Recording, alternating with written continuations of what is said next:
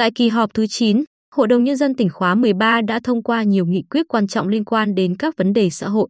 Báo Bình Định trân trọng giới thiệu hai nghị quyết liên quan đến trường chuyên và cơ sở giáo dục mầm non độc lập dân lập, tư thục ở địa bàn có khu công nghiệp.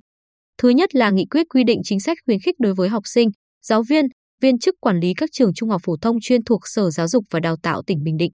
Nghị quyết có hiệu lực thi hành từ ngày 20 tháng 12 năm 2022, áp dụng cho hai trường chuyên của tỉnh là Trung học phổ thông chuyên Lê Quý Đôn và Trung học phổ thông chuyên Chu Văn An, cùng đội ngũ viên chức quản lý, giáo viên, học sinh của hai trường, cán bộ khoa học, giảng viên có trình độ cao và giáo viên dạy giỏi ở ngoài trường được các trường mời về tham gia giảng dạy các lớp chuyên trong năm học. Nghị quyết quy định cụ thể nội dung chi và mức chi dành cho các đối tượng được áp dụng. Theo đó, học sinh lớp chuyên ở nội trú được hỗ trợ điện và nước sinh hoạt theo mức hỗ trợ tối đa 25 kWh điện một học sinh một tháng và 4 mét khối nước một học sinh một tháng. Thời gian hỗ trợ không quá 10 tháng trong năm học. Học sinh giỏi được xét nhận học bổng khuyến khích học tập có hai diện.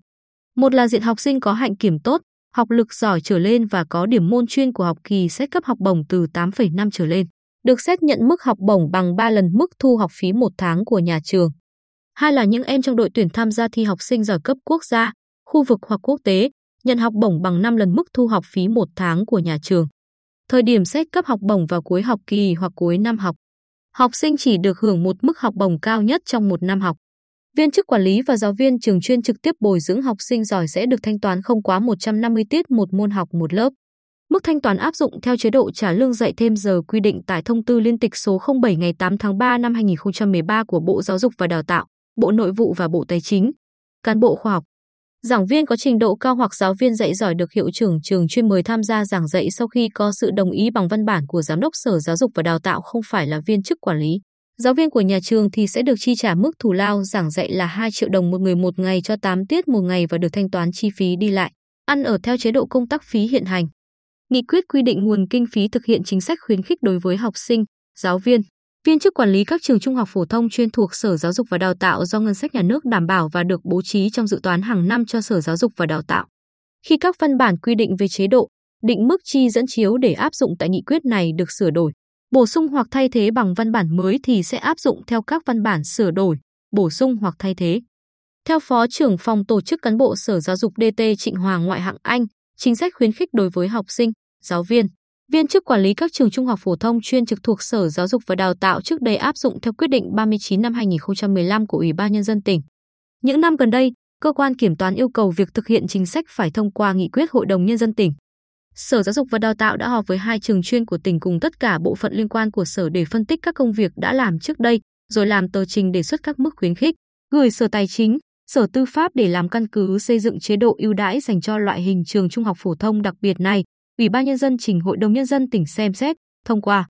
Các chính sách đã được các bên liên quan bàn bạc kỹ lưỡng, tham chiếu mọi quy định hiện hành nhằm tạo nguồn động lực hỗ trợ giáo viên cũng như học sinh để đảm bảo chất lượng giáo dục mũi nhọn của tỉnh.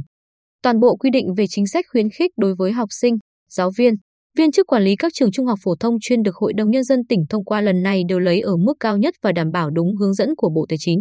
Đáng chú ý, có chính sách ưu đãi dành cho giáo viên trường chuyên phải cắt bỏ vì lâu nay thực hiện trùng lắp. Tương tự, mức thù lao trả cho giảng viên ngoài trường dạy đội tuyển học sinh giỏi đã bị giảm xuống nhằm thực hiện theo đúng mức chi trong thông tư 02 ngày 12 tháng 1 năm 2015 quy định. Mức lương đối với chuyên gia tư vấn trong nước làm cơ sở dự toán gói thầu cung cấp dịch vụ tư vấn áp dụng hình thức hợp đồng theo thời gian sử dụng vốn nhà nước. Theo hiệu trưởng trường Trung học phổ thông chuyên Lê Quý Đôn Huỳnh Lê Minh, nghị quyết đã điều chỉnh mức nhận học bổng khuyến khích học tập theo hướng có lợi cho học sinh với giá trị bằng 3 đến 5 lần mức thu học phí một tháng của nhà trường. Trong đó, mức học bổng bằng 5 lần mức thu học phí một tháng của nhà trường khuyến khích các em phải phấn đấu nhiều hơn. Các trường chuyên có đặc thù là học sinh đến từ nhiều huyện, thị xã, thành phố khác nhau, theo quy định mức thu học phí dành cho học sinh nông thôn và học sinh thành thị có chênh lệch. Dù vậy, nghị quyết đã thống nhất lấy mức học phí áp dụng cho trường đóng trên địa bàn thành phố làm chuẩn trong quá trình xét cấp học bổng cho học sinh chuyên để mức học bổng có giá trị cao nhất. Hiệu trưởng trường Trung học phổ thông chuyên Chu Văn An Dương Trọng Anh cho rằng, theo nghị quyết, mức chi trả thủ lao giảng dạy cho cán bộ khoa học, giảng viên có trình độ cao hoặc giáo viên dạy giỏi được mời tham gia giảng dạy tại nhà trường là 2 triệu đồng một người một ngày cho 8 tiết ngày. Mức chi mới này thấp hơn mức chi trước đây hơn 700.000 đồng một tiết. Thực tế ở trường chuyên, việc mời cán bộ khoa học, giảng viên có trình độ cao tham gia đứng lớp cho đội tuyển học sinh giỏi là hết sức cần thiết và quan trọng. Bởi dạy học nâng cao, có những chuyên đề chuyên sâu không phải giáo viên chuyên nào cũng có thể dạy tốt được. Nhà trường rất mong thời gian tới, khi thực hiện xã hội hóa việc mời giảng viên chất lượng cao, phụ huynh sẽ chung tay với nhà trường, hỗ trợ các em được học cùng giáo sư để đạt thành tích thi học sinh giỏi cao hơn. Tổ trưởng Tổ toán trường Trung học phổ thông chuyên Lê Quý Đôn Trương Ngọc Đắc phát biểu, trước đây, quy định thù lao dành cho giáo viên dạy bồi dưỡng trực tiếp học sinh giỏi của ba khối lớp 10, 11, 12 có sự khác nhau. Theo đó, mức thanh toán cho giáo viên dạy bồi dưỡng khối 10 và 11 không quá 150 tiết một môn học một lớp trong cả năm học. Còn giáo viên dạy bồi dưỡng học sinh lớp 12 trong học kỳ 1 để chuẩn bị tham dự kỳ thi quốc gia thì được thanh toán không quá 100 tiết một môn học một học kỳ. Theo quy định mới từ nghị quyết, chỉ áp dụng một mức thanh toán cho cả ba khối lớp là 150 tiết một môn học một lớp. Đây là điều rất phấn khởi với nhiều giáo viên. Thứ hai là nghị quyết quy định mức hỗ trợ đối với trẻ em mầm non. Giáo viên mầm non và cơ sở giáo dục mầm non độc lập dân lập, tư thục ở địa bàn có khu công nghiệp trên địa bàn tỉnh Bình Định. Thời gian qua, Nghị định số 105 ngày 8 tháng 9 năm 2020 của Chính phủ quy định chính sách phát triển giáo dục mầm non đã góp phần tăng tỷ lệ trẻ đến trường, nâng cao chất lượng nuôi dưỡng, chăm sóc, giáo dục trẻ trên địa bàn tỉnh. Nghị định này cũng đặt ra vấn đề ban hành các chính sách hỗ trợ từ địa phương. Căn cứ tình hình thực tế và quy định tại Điều 5, Điều 8, Điều 10 Nghị định số 105 năm 2020, tại kỳ họp thứ 9, Hội đồng Nhân dân tỉnh đã thông qua nghị quyết quy định mức hỗ trợ đối với trẻ em mầm non. Giáo viên mầm non và cơ sở giáo dục mầm non độc lập dân lập, tư thục ở địa bàn có khu công nghiệp trên địa bàn tỉnh Bình Định. Việc ban hành nghị quyết là rất cần thiết nhằm hỗ trợ, khuyến khích phát triển giáo dục mầm non trên địa bàn khu công nghiệp, góp phần phát triển kinh tế của địa phương. Theo nghị quyết, có 3 nhóm đối tượng được thụ hưởng chính sách.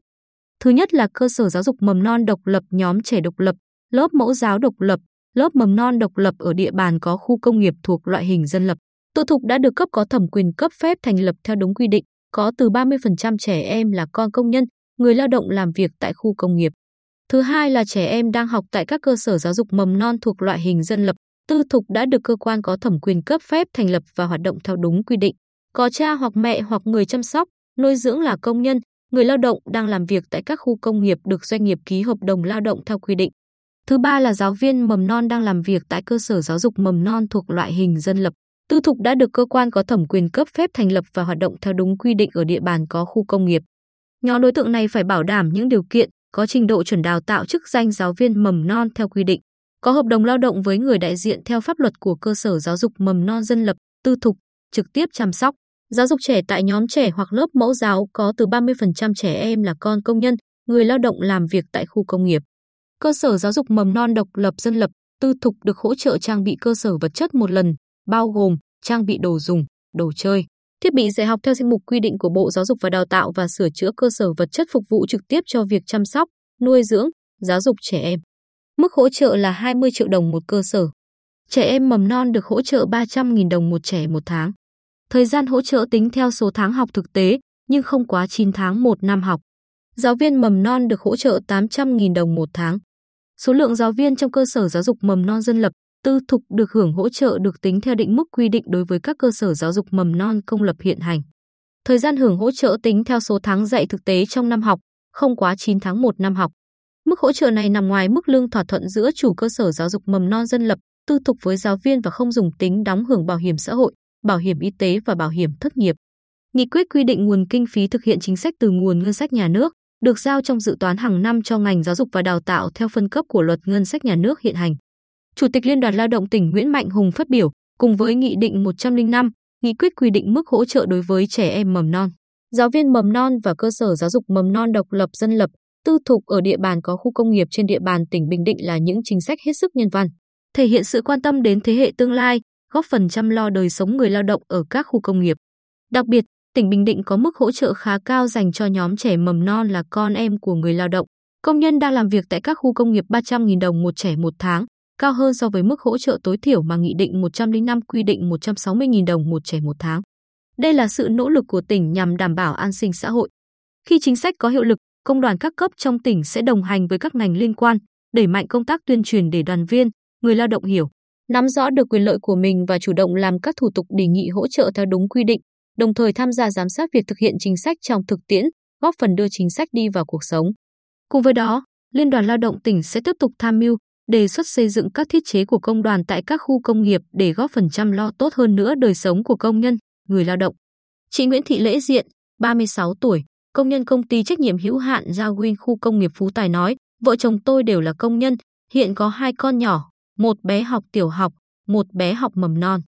Mỗi ngày, tôi đều từ nhà thôn An Hòa 2, xã Phước Thành, huyện Tuy Phước chở con xuống cơ sở mầm non Họa Mi ở thị trấn Diêu Trì, huyện Tuy Phước để gửi con, sau đó vào công ty làm việc.